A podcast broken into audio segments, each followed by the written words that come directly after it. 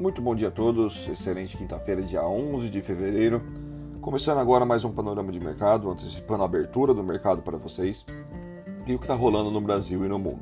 Bom, é, iniciando, iniciando nosso dia, o mercado continua andando de lado, né? o mercado continua, apesar dos Estados Unidos batendo recorde atrás de recorde, todo dia novas máximas, e isso vem, vem trazendo otimismo, principalmente ontem, depois da fala do presidente do, do, do Fed, o Powell, dizendo que não vai aumentar juros até setembro de 2023.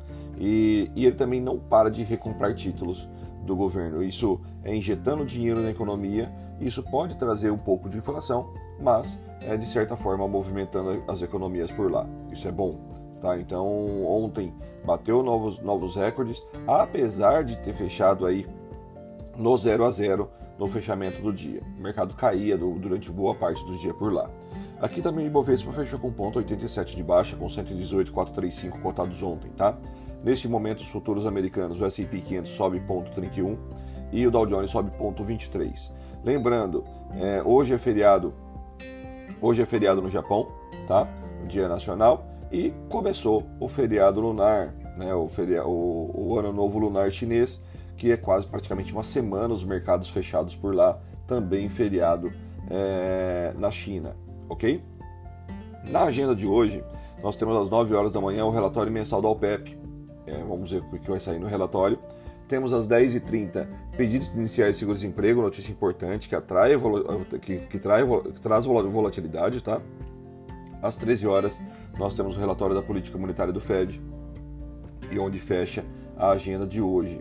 Então, é, dentro da agenda também, é, vamos ficar esperto com os calendários também de balanço. Hoje tem balanço do Banco do Brasil após o fechamento, balanço da Cosan, Loja Zener, Engie e Rumo Logística, tá? Então, o calendário de balanço continua a todo aqui. Lá fora, a mesma coisa, tá? Tem bastante empresas importantes nessa temporada de balanços aí.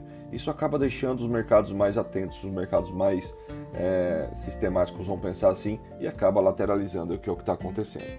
Bom, o, hoje também o, o, petróleo, neste momento, o WTI cai 0,56% e o Brent cai 0,65%.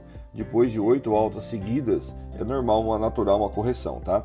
É, Para quem não sabe, o Brent é o petróleo que a Petrobras é, se espelha em, em, o Petrobras, que é o petróleo que a Petrobras trabalha aqui, tá? É o petróleo Brent. Ok? As ADRs ontem brasileiras, para quem não sabe o que são as ADRs, são empresas brasileiras que são negociadas lá fora. Então, tivemos as ADRs da Vale ontem em alta, ponto 11, as ADRs de Itaú caindo, ponto 18, e as ADRs de petróleo, uma bela virada da Petrobras ontem, é, subindo aí 1,36 motivando o índice WZ aí, mesmo com a baixa dos outros papéis, fechar aí 0,83. Acompanhou exatamente o que aconteceu aqui internamente, tá? Bom, é, concluindo, ontem nós tivemos aí o início do processo. É, o, a Câmara aprovou o início do processo da autonomia do Banco Central Brasileiro. Então isso começa a andar.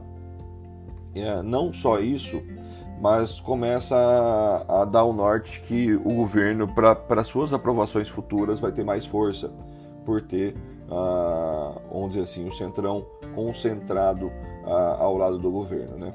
Então, e para finalizar, é, isso, é, isso é bom, né? Isso, é, isso é bom. E para finalizar, temos aí o, a espera, né? enquanto Nova York, enquanto o mundo espera ah, o desenrolar o desenrolar do pacote econômico americano aí de, do Biden para saber o, o que, que vai acontecer e quando vai acontecer que essa aprovação ou não desse pacote econômico para para a economia começar a andar melhor.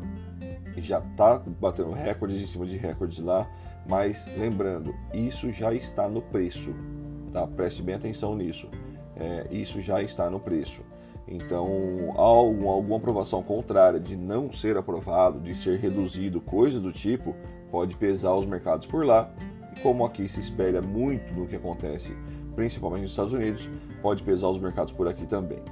Bom, além dos balanços que eu já falei, além da agenda que eu já falei hoje, o Banco Central oferta 16 mil contratos de swap às 11h30 da manhã, ok? Então 16 mil contratos de dólar, 800 milhões de dólares em rolagem às 11h30 da manhã, como ele tem feito todos os dias, ok? De olho no preço, mercado de lado, vamos aproveitar os movimentos que ele vai deixando para gente. Então vamos esperar o mercado mostrar para gente o que é para ser feito e não nós queremos mostrar para o mercado. Valeu? Até daqui um pouquinho, às 10 para as 9 da manhã, estou junto com os alunos na nossa sala ao vivo. Abraço.